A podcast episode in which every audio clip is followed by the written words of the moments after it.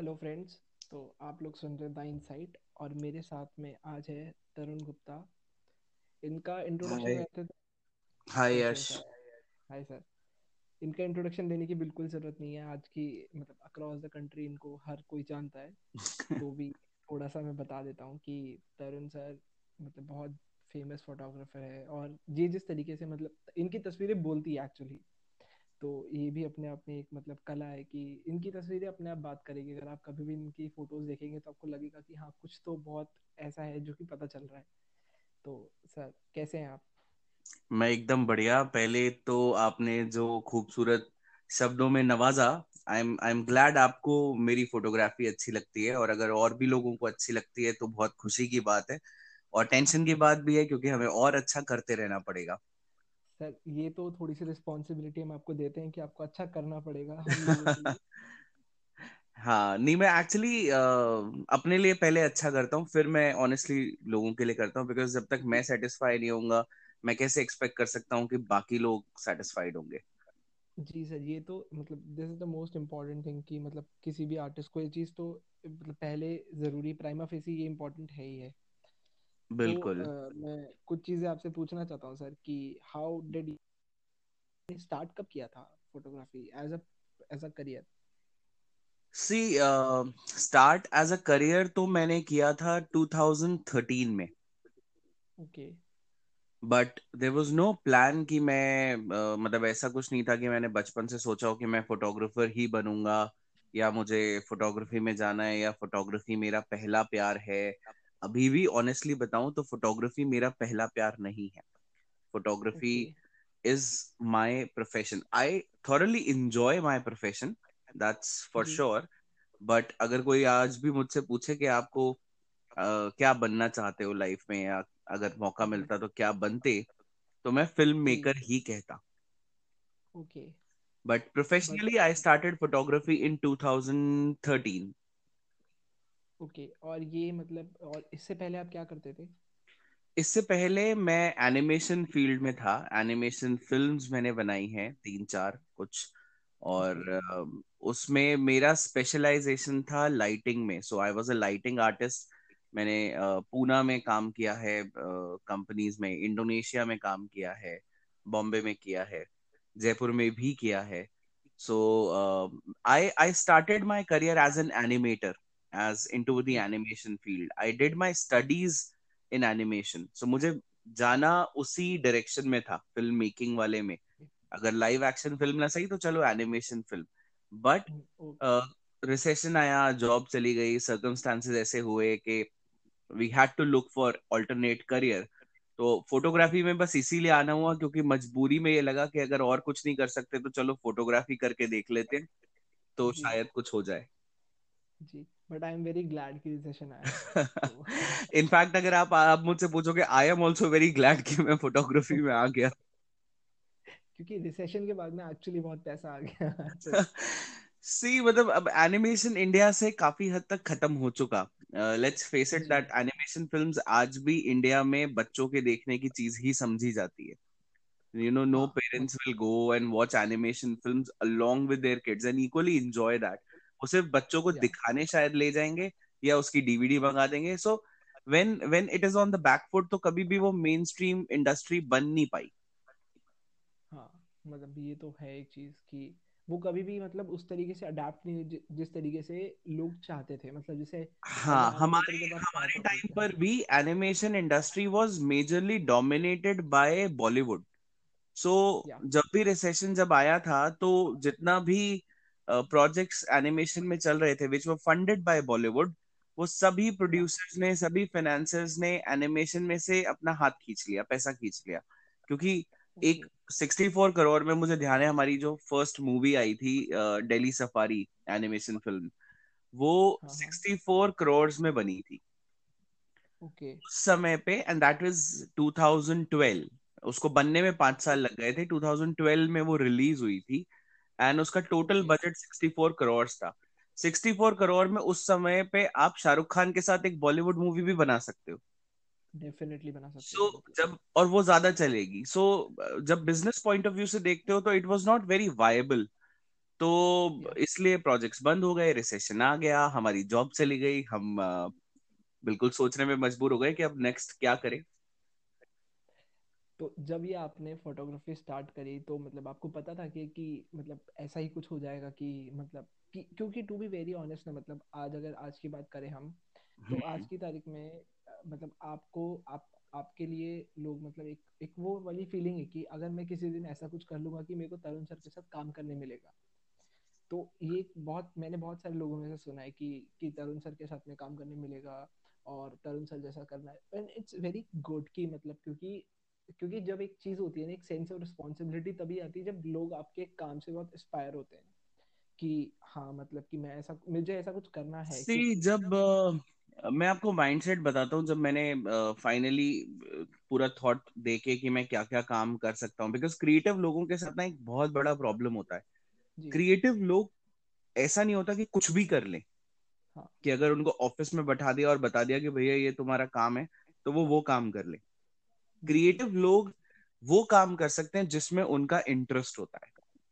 Definitely और बहुत हद तक। सिर्फ़ मतलब उसके अलावा वो सरवाइव ही नहीं कर पाएँगे। अगर आज कोई मुझे बोल दे कि मैं किसी फैक्ट्री में जाके काम करने लगूं या मैं जैसे मुझे सजेशंस भी आए थे you know you should join Genpact at least आपको वहाँ पे कमाई हो जाएगी। कॉल कॉल सेंटर है तो क्या हुआ? कमाई तो चालू होगी। यू कैन नॉट डू भले ही आप वहाँ पर जो भी रिक्वायरमेंट्स हो वो आप फुलफिल कर दो आपकी लैंग्वेज आपका you know way of speaking वो सब सही हो। But that is something that you don't want to do so creative लोगों के साथ हाँ ये बहुत एक चीज़ होती है। सो so, मैंने जब ये हाँ थॉट दिया कि हो मैं क्या हाँ मैं सेटल नहीं हो पाते उसमें तो हाँ मैंने जब ये थॉट दिया कि मैं क्या क्या काम कर सकता हूँ तो हाँ क्योंकि मुझे या तो मैंने पढ़ाई करी थी एनिमेशन की या फिर मुझे आता था कैमरा चलाना। तो एक्चुअली मैंने पूना में जब मैं जॉब कर रहा था एनिमेशन की तो मैंने अपनी फ़र्स्ट सैलरी से एक कैमरा खरीद लिया था।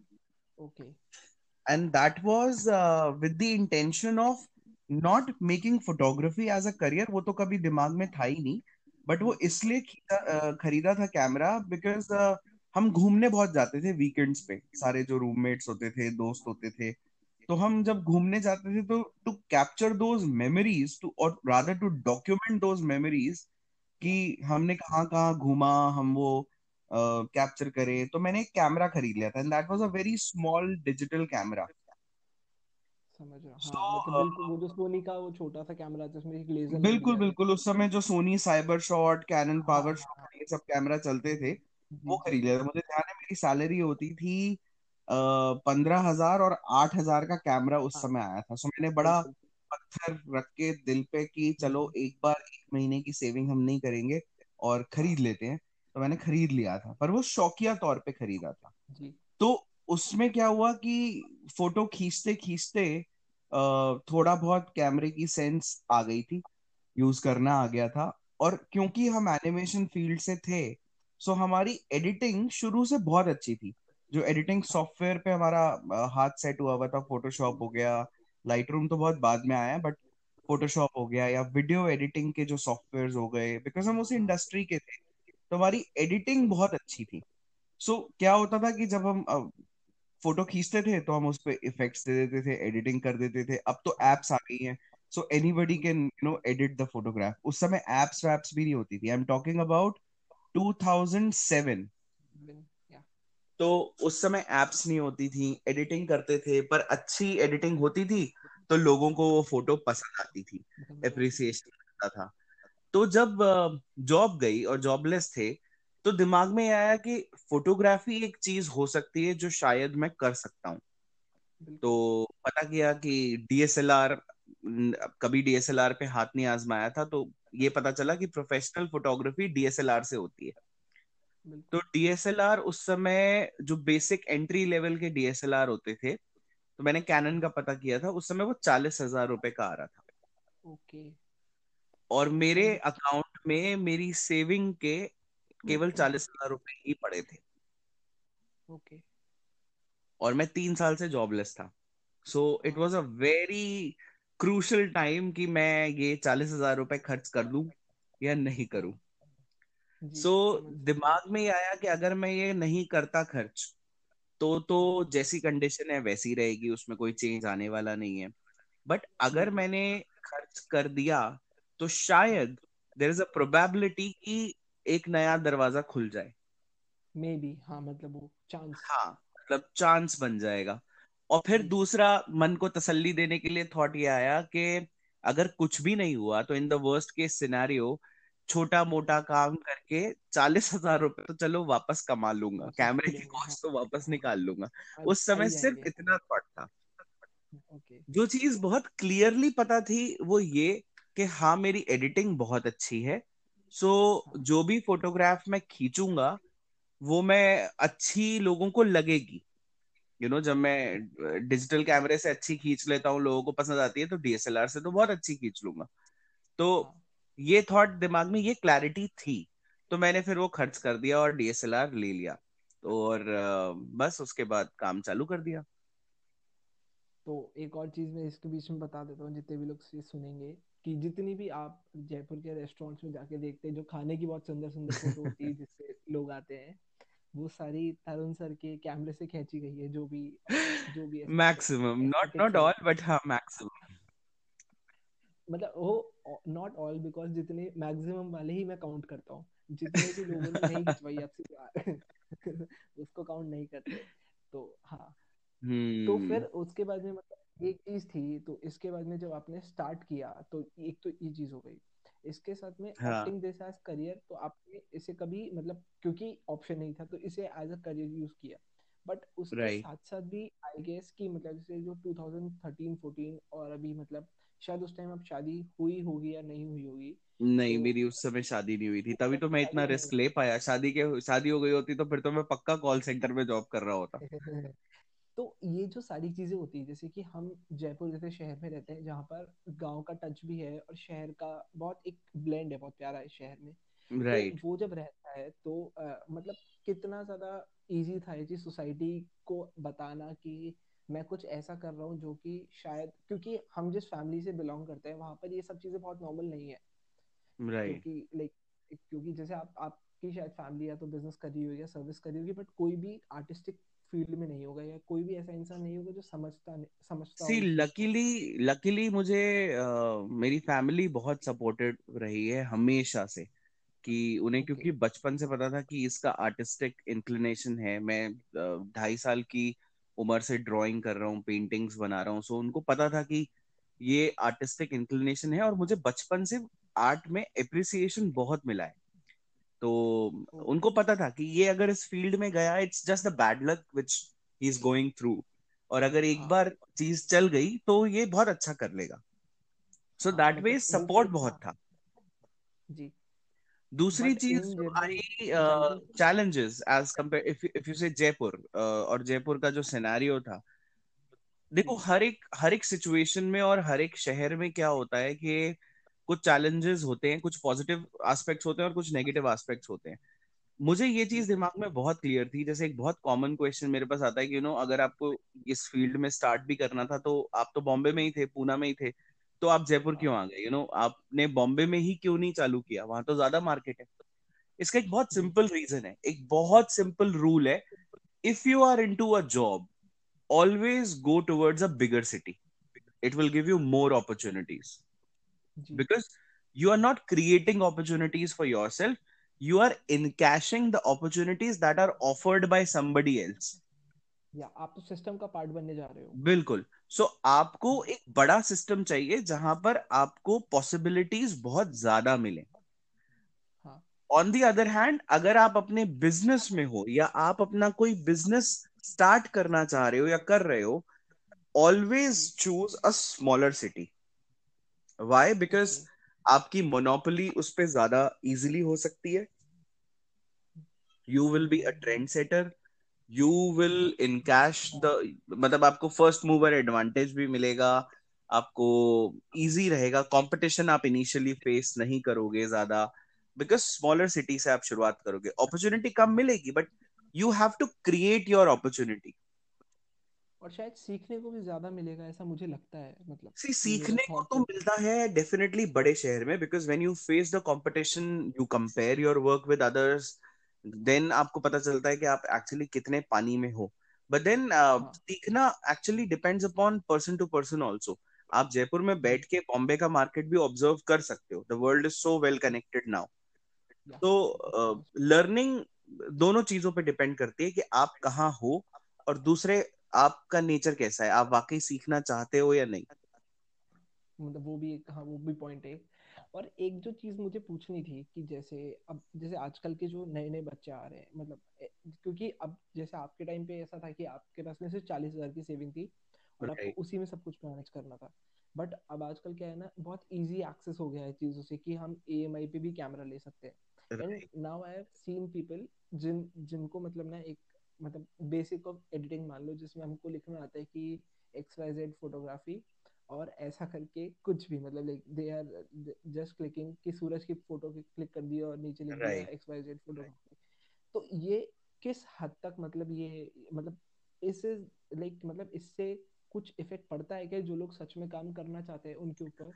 आई वुड से कि पॉइंट वन परसेंट किसी का भला होता होगा अगर इससे कोई भला होता होगा। वाई बिकॉज़ uh, एक तो सबसे बड़ा प्रॉब्लम ये है कि हमारे पास हमारे सराउंडिंग्स में मेंटोर्स नहीं हाँ. है करेक्ट मेंटोर्स नहीं है जो इस चीज़ को गाइड कर सकें किसी को uh, दूसरी चीज़ ये कि आज की तारीख में स्टूडेंट मेंटोर्स चाहता भी नहीं है यू हाँ. नो you know, मेरे साथ भी मैं खुद एक्सपीरियंस करा हुआ हूँ ऐसे बहुत सारे इंटर्न्स हाँ। जो हमारे पास आते हैं वो 90 परसेंट केसेस में जैसे अभी आपने बताया कि you know most of the people want to work with us that is just out of pure excitement.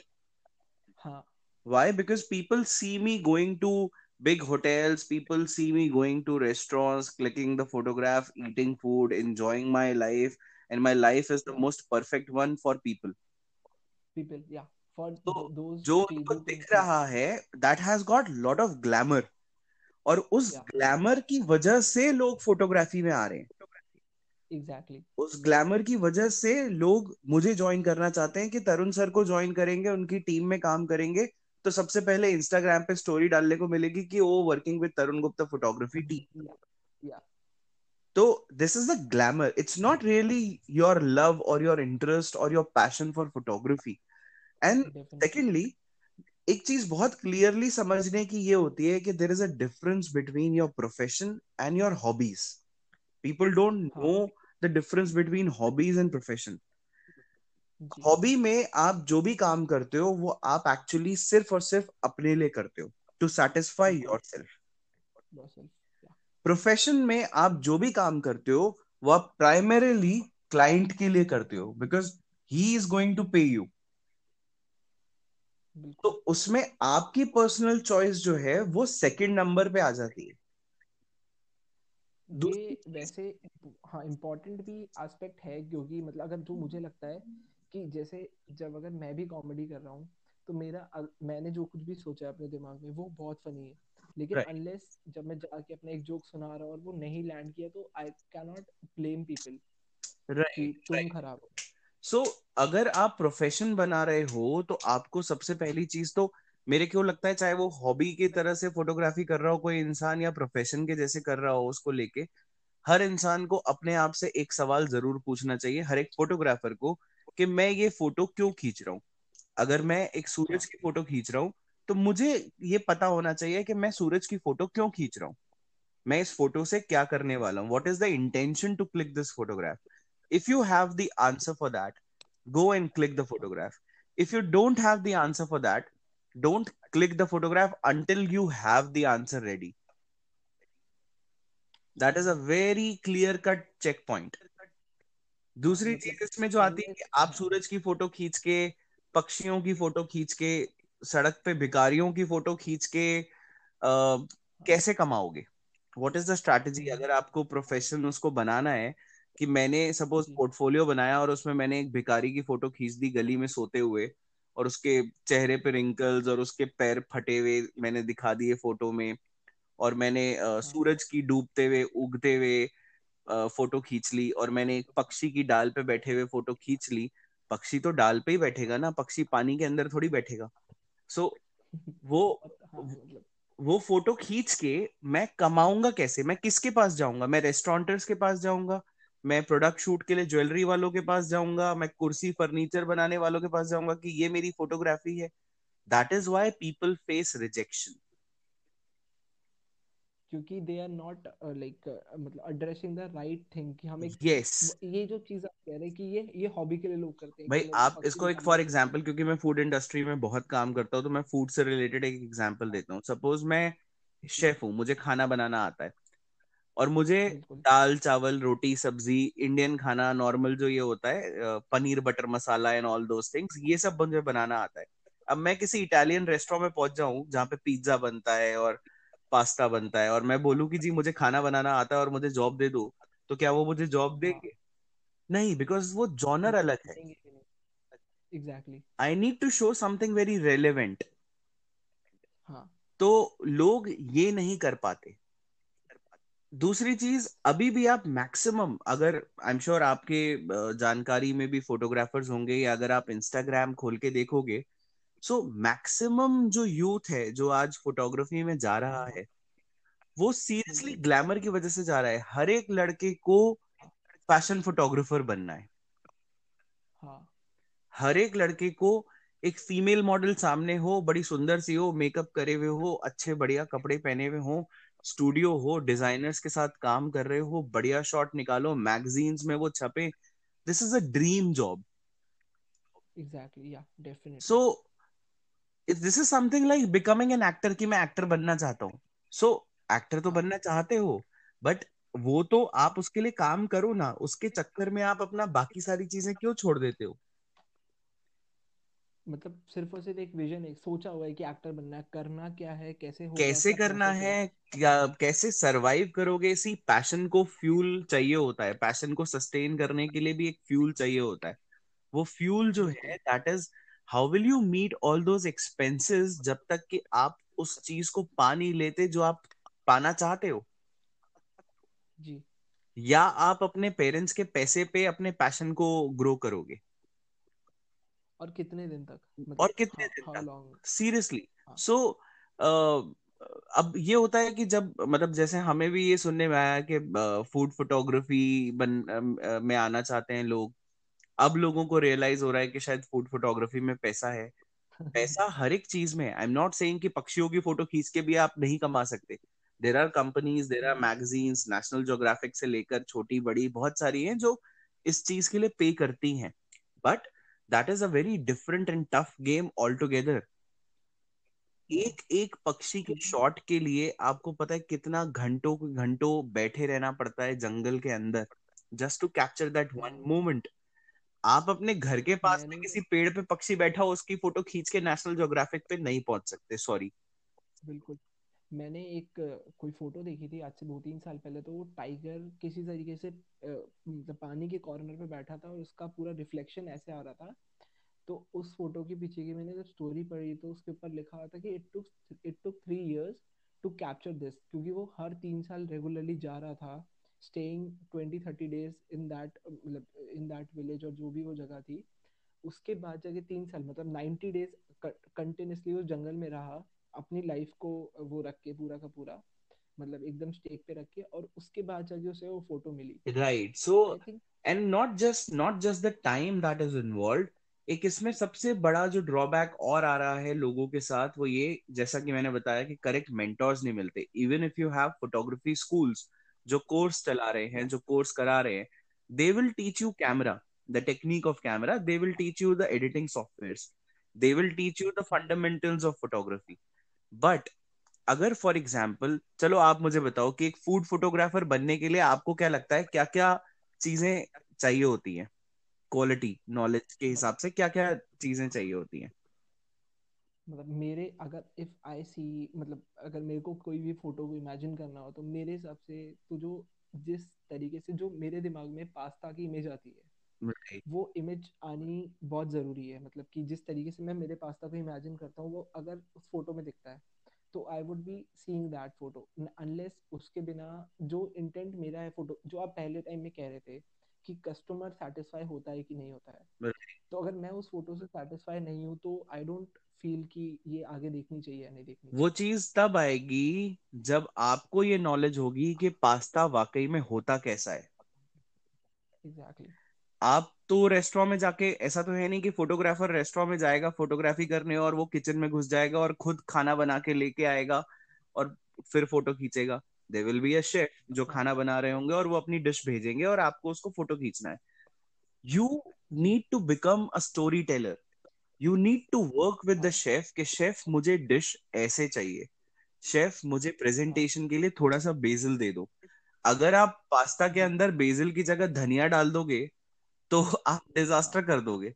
So so, आप जिस सब्जेक्ट की फोटोग्राफी कर रहे हो उस सब्जेक्ट की पूरी नॉलेज आपको होनी चाहिए और वो नॉलेज कैसे होती है? When you do the research एक फ़िल्म मेकर जब होता है डायरेक्टर जब होता है जब वो ऑन फ़ील्ड बैठा होता है कैमरा लेकर और वो एक्टिंग करवा रहा होता है अपने एक्टर्स से उससे पहले वो बहुत रिसर्च करता है खुद से कि मैं कैसी फ़िल्म बनाना चाहता हूँ मेरा कैरेक्टर कैसा होगा वो कैसे कपड़े पहनेगा उसका नेचर कैसा होगा उसका हाव भाव कैसा होगा।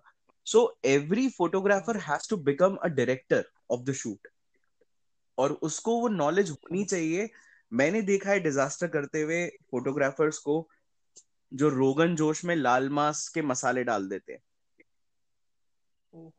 सो so, उन्हें उनकी गलती नहीं है। उनको पता ही नहीं है मैक्सिमम यंग फोटोग्राफर दोनों लाल है मतलब हाँ मतलब आप किसी यंग फ़ूड फोटोग्राफर जो भी फ़ूड फोटोग्राफी कर रहा हो अगर सपोज़ सामने दाल मखनी की फ़ोटो खींच रहा हो आप उसे पूछ लो कि इसमें कौन सी दाल डलती है। नाइन्टी परसेंट केसेस में वो ये नहीं बता पाएँगे कि इसमें कौन सी दाल डलती है उसको कहते क्या है। ये तो बता देंगे कि काली काली कोई दाल होती है। हाँ। पर उस दाल का नाम क्या होता है? उसमें दाल के साथ और क्या क्या डलता है? ये आपको जानना ज़रूरी है बिकॉज़ आप उसकी स्टाइलिंग फिर करोगे कैसे? Then you will be dependent upon the chef हाँ फिर वो जैसे बताएगा फिर फिर फोटोग्राफी जो फ़ोटो आएगी वो शेफ के अकॉर्डिंग आएगी। देन वो शेफ के अकॉर्डिंग आएगी and then the challenge is the की शेफ को फोटोग्राफी वाला एंगल नहीं पता। शेफ तो बिल्कुल वैसे प्रेजेंटेशन करते हैं जैसे वो रोज अपने कस्टमर को खाना भेजते हैं। सो so, वही वो मखनी दाल के ऊपर क्रीम डाल देंगे ऊपर से एक धनिया लगा देंगे और आपको पकड़ा देंगे। So that will be a very average looking dish पचास रेस्टोरेंट में अगर आप मखनी दाल की फ़ोटो खींचोगे तो वो फिर सेम आएगी। सो वेन यू से जब आप कह रहे थे कि मेरी फोटोग्राफ्स में कहानी होती है या मेरी फोटोग्राफ्स बोलती हैं वो इसलिए बोलती हैं क्योंकि हम फ़ोटोज़ को फ़ोटोज़ के जैसे ट्रीट नहीं करते। हम फ़ोटोज़ को पूरा एक स्टोरी टेलिंग के जैसे ट्रीट करते हैं। बिल्कुल ये बहुत इम्पोर्टेंट एलिमेंट है और ये this goes with every art form की मतलब ये किसी भी इस आर्ट फॉर्म में कि कि अगर जब तक मेरी जो जो मेरी चीज़ें हैं वो मेरी पर्सनालिटी जो जिस तरीके से मैं चीज़ें चाहता हूँ उस तरीके से नहीं होगी तो उन चीज़ों का होने का फिर मेरी एग्जिस्टेंस का मतलब नहीं है। मतलब अगर फिर बेसिक फ़ोटो किसी से वो दाल मखनी शेफ के अकॉर्डिंग खिंचवानी थी तो फिर किसी भी नॉर्मल बंदे को बुला के खिंचवा लेते। फिर वाई टू हैव यू मतलब जो मेरा कहने वो तो सी आज आजकल मोबाइल में इतने अच्छे कैमराज होते हैं। फ्रैंकली मेरा जो प्रोफेशनल डीएसएलआर है that is just 24 megapixel DSLR जबकि मोबाइल में आज 48 मेगापिक्सल कैमरास तक आ गए हैं। सो मोबाइल कैमराज आपको क्वालिटी देते हैं पर एक जो वो विजन होता है वो विजन या जो वो स्टोरी टेलिंग वाली पार्ट जो है वो जब तक नहीं होगा तब तक आपकी फोटोग्राफ डेड रहेगी। बिल्कुल। वो और मेरे को एक और चीज़ मतलब सबको जो भी लोग सुनेंगे उन्हें बतानी थी कि जब तरुण सर मतलब फ़ोटोज़ खींचते हैं और जो मैं कह रहा था कि इनकी जो कहानियाँ जो बोलती है फोटोग्राफी जब ये करते हैं उसके साथ में जब ये खुद भी बोलते हैं तो ये बहुत खूबसूरत बोलते हैं। तो कभी भी अगर कभी ऐसा समय नो एक बहुत इंटरेस्टिंग तो थी एक इंसिडेंट बताता हूँ जब हम अपना पहला फ़ूड शो प्लान कर रहे थे क्योंकि मैंने हमेशा से बताया ना मुझे फ़िल्म मेकर बनना था तो मैं फोटोग्राफी से खुश नहीं था कि मैं सिर्फ़ फ़ोटो खींचूं हाँ. तो मैंने कहा चलो अब अब अब वो उम्र नहीं है अब वो समय नहीं है कि मैं सब कुछ छोड़ छाड़ के बॉम्बे चला जाऊँ क्योंकि फोटोग्राफी चल रही है मेरी यहाँ पे तो हाँ. यहीं पे रहते रहते जो कर सकते हैं तो हमने एक फ़ूड शो प्लान किया कि चलो मैं एक डायरेक्टर भी बन जाऊँगा और मेरा वो फ़िल्म मेकिंग का कीड़ा जो है वो हो जाएगा सेटिस्फाई और शो भी बन जाएगा। तो हमने फ़ूड अफेयर्स प्लान किया। इट वाज इन 2015 और जब मैं अपनी टीम के साथ बैठा था और ये बात हुई कि भाई इस शो को प्रेजेंट कौन करेगा? शूट तो टीम कर देगी। तो मैंने ही बोला टीम को कि इस शो को मैं प्रेजेंट करूँगा। ओके तो जबकि मैं ऐसा कोई मॉडल जैसा दिखता नहीं हूँ पर मैंने कहा कि ठीक है इसमें हाँ। वैसे भी जो प्रेजेंट कर रहा है उसको कौन सा अपने एब्स दिखाने हैं? सो मैंने कहा मैं प्रेजेंट कर दूँगा। तो टीम ने मुझे बोला एक बंदे ने टीम में कि नहीं भैया आप मत प्रेजेंट करना आपकी ना आवाज़ बिल्कुल अच्छी नहीं है। और मुझे ये बात पता थी कि मेरी आवाज़ बिल्कुल अच्छी नहीं है मुझे अपनी आवाज़ कभी पसंद नहीं आती।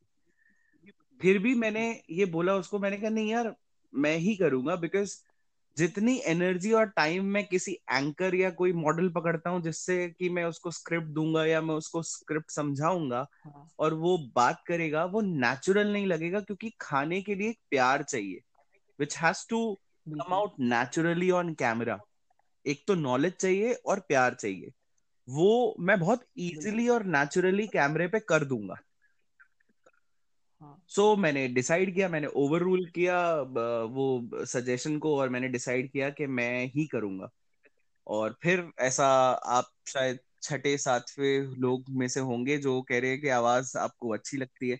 कुछ है ये भी है हम्म, कि जब आप शूट करते हो और कोई काम करते हो तो वो धीरे धीरे आप में इम्प्रोवाइजेशन आता है और अ, अ, वो बेटर होता जाता है। तो मैंने आपका जिसमें आपने कहा था कि मैं कहानियों को जो जो था ना कि पूरा का पूरा कि मेरी कहानियाँ तस्वीरें हैं और जब आप खुद का एकदम पेज इंट्रोड्यूस कर रहे थे मैंने वो वाला कल्पना को कैद तो कर यादों में पिरोने की हाँ हाँ। कला। जी एग्जैक्टली exactly. मतलब ये इतना इतना मधुर है ना ये कि सुनने में एक्चुअली क्या हुआ था? हम तो हमेशा लेट हो जाते हैं। हमारा छह साल पूरे हो गए थे कंपनी को और इट वाज इन नवंबर तो बिल्कुल ये ध्यान में आया अरे यार क्लाइंट का काम करते करते अपनी कंपनी के लिए तो कुछ बनाया ही नहीं छह साल पूरे होने वाले अब अब समय भी नहीं है क्या करें? सो यू वोंट बिलीव कि वो वीडियो सिर्फ़ पंद्रह मिनट के अंदर शूट भी हुआ और एडिट भी हुआ। ओके और पंद्रह मिनट के अंदर मतलब उसकी स्क्रिप्टिंग भी हुई।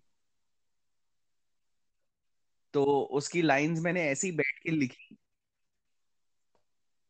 और वो बोल दी।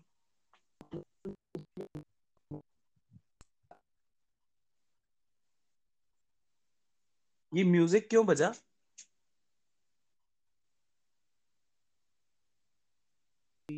मतलब हेलो अब आ रही आवाज़ साफ़। अच्छा। हाँ हाँ।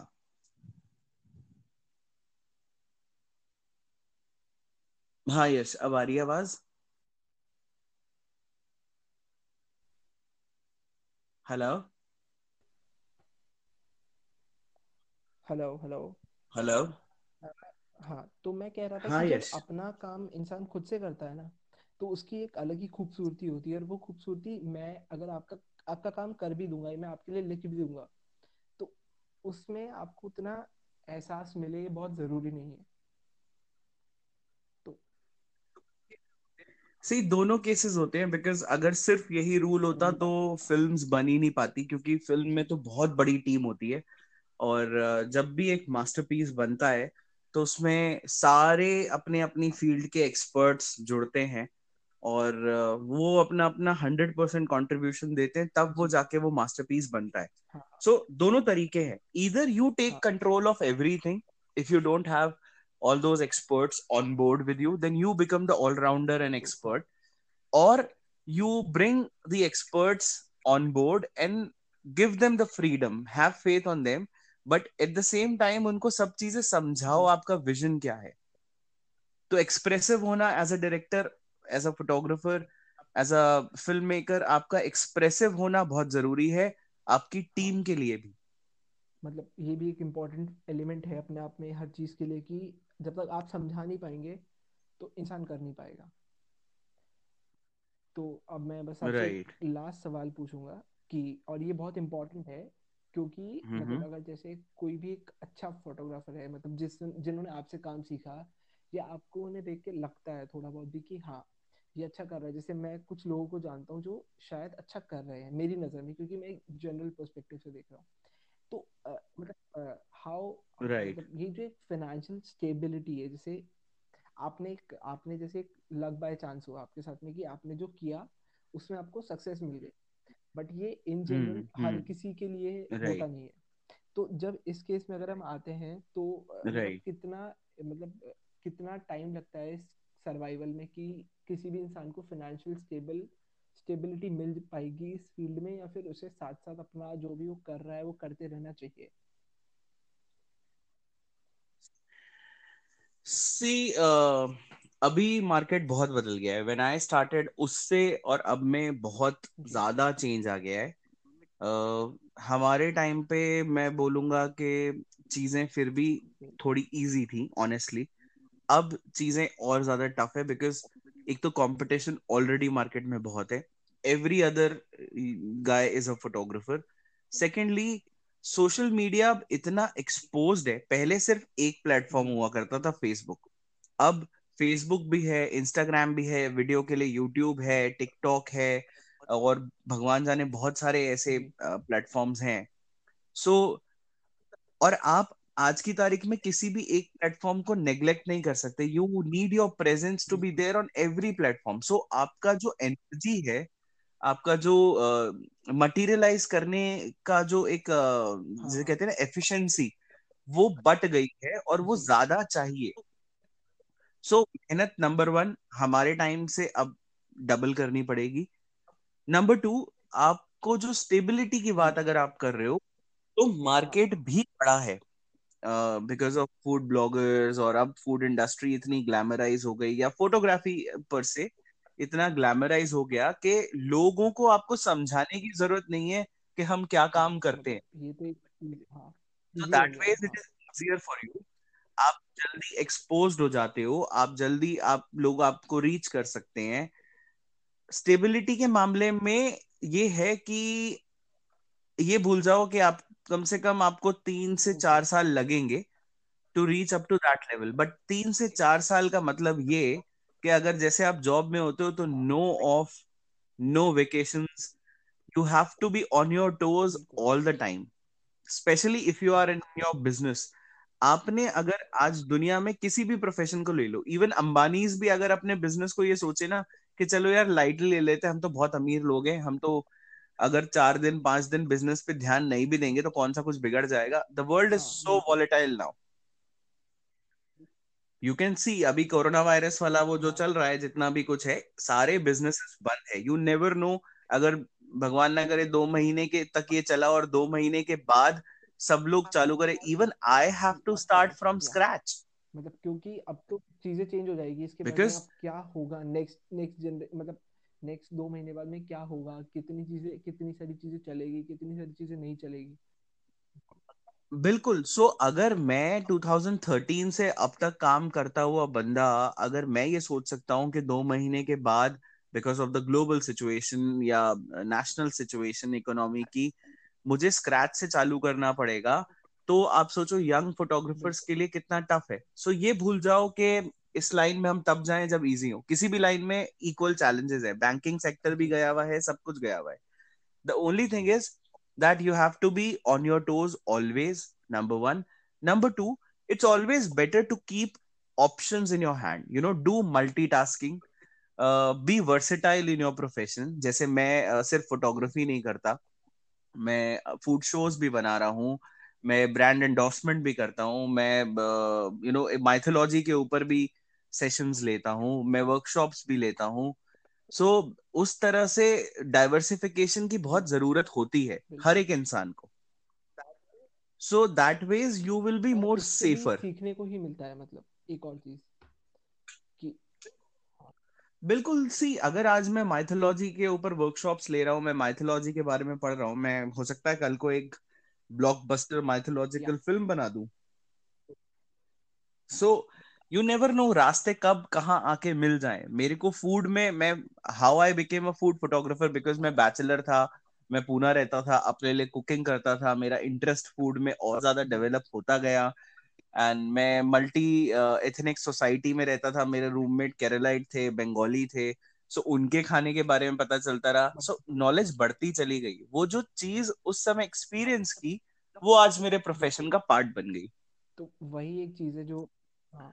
सो so, uh, आप जो भी अपने हाथ में रखोगे वो कभी आपको uh, छोड़ेगा नहीं। वो आप इट्स ऑलवेज बेटर तो और एक और चीज़ जो थी कि मतलब जो मैंने अभी तक आपसे सुनी है समझी सीखी कि आपने बेसिक से स्टार्ट किया। मतलब जो भी जो जो, जो चेकलिस्ट थी कि अगर बेसिक से स्टार्ट नहीं करते और सीधा जम्प्ड ऑन द कंक्लूजन या फिर बीच क्योंकि जो आजकल के बच्चे कर रहे हैं या कोई भी कर रहा है वो ऐसा कि they are jumping on to like वो बीच स्टार्टिंग का जितना भी था इनिशियल पॉइंट वो सब छोड़ दिया और अब बीच में से आ गए। अचानक से जो जो पीछे के जो पीच जो पीजी के जी यू के जी एल के जी प्रेप थी वो सब भूल चुके। सीधा फ़र्स्ट क्लास में एडमिशन लिया। तो आपके साथ में ये एक अच्छी चीज़ रहेगी आपको हमेशा बेसिक से आपने स्टार्ट किया जैसे आप बता रहे हैं कि सी I won't say I won't say कि बेसिक और एडवांस वाली चीज़ बट आई एम सेइंग कि मैंने जब चालू किया तब मेरे को किसी चीज़ का फैसिनेशन हाँ। नहीं था कि मुझे फ़ूड करना है या मुझे यू नो लड़कियों की ब्लॉगर्स की फ़ोटो खींचनी है या मुझे पक्षियों की खींचनी है। मेरे को किसी चीज़ के लिए फैसिनेशन नहीं था। द ओनली थिंग वॉज़ कि मुझे प्रोफेशन बनाना है। I have to be versatile मैं डे वन से फ़ूड भी कर रहा हूँ फ़ैशन भी कर रहा हूँ मैं प्रोडक्ट भी कर रहा हूँ। सो so, मुझे अपने आप को लिमिट करके नहीं रखना। नंबर वन ये क्लैरिटी थी। So what you require is कि आप फैसिनेटेड ना हो एक्साइटमेंट में किसी चीज़ पे काम मत करो। क्लियर रहो कि आप वो काम जो कर रहे हो वो क्यों कर रहे हो? और ये क्लैरिटी रखो कि आपको वो काम करते हुए किस रास्ते से कहाँ पहुँचना है। भाई आप अगर आ, कहीं सपोज़ जयपुर से अहमदाबाद ड्राइव करके जाना चाहते हो तो आपको ये पता होता है ना कि मुझे अहमदाबाद जाना है।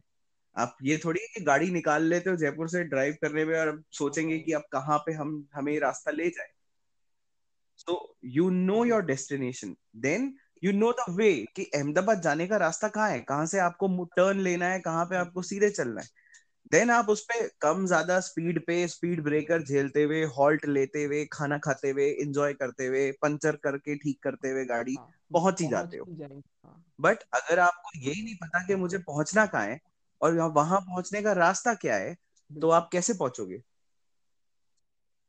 So this is very simple clarity and fascination नहीं चाहिए। फैसिनेशन आप हॉबीज में रखो हॉबीज में आपको जिन चीज़ों का फैसिनेशन हो वो रखो। इवन अगर आप प्रोफेशन में भी रखते हो तो don't let it dominate your profession मतलब वो रिस्ट्रिक्ट ना करे खुद को। रिस्ट्रिक्ट ना करे। जैसे मुझे भी मैं कह रहा हूँ ना मुझे फैसिनेशन है मैं फ़िल्म मेकर बन जाऊँ। बट अगर मैं फ़िल्म मेकर अभी तक नहीं बन पाया तो it is not restricting my profession छोड़ दो हाँ। कि मैं फ़ूड भी छोड़ दूँ। इतना साधु नहीं बनना है। बिल्कुल। तो मेरे को बहुत अच्छा लगा आपसे बात करके बहुत सब कुछ सीखा आज मतलब काफ़ी अच्छा रहा।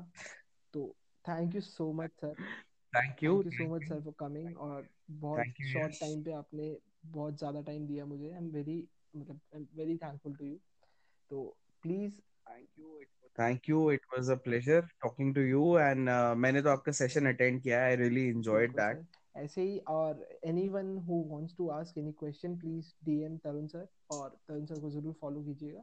और thank you so much sir thank you Yash thank you all the best bye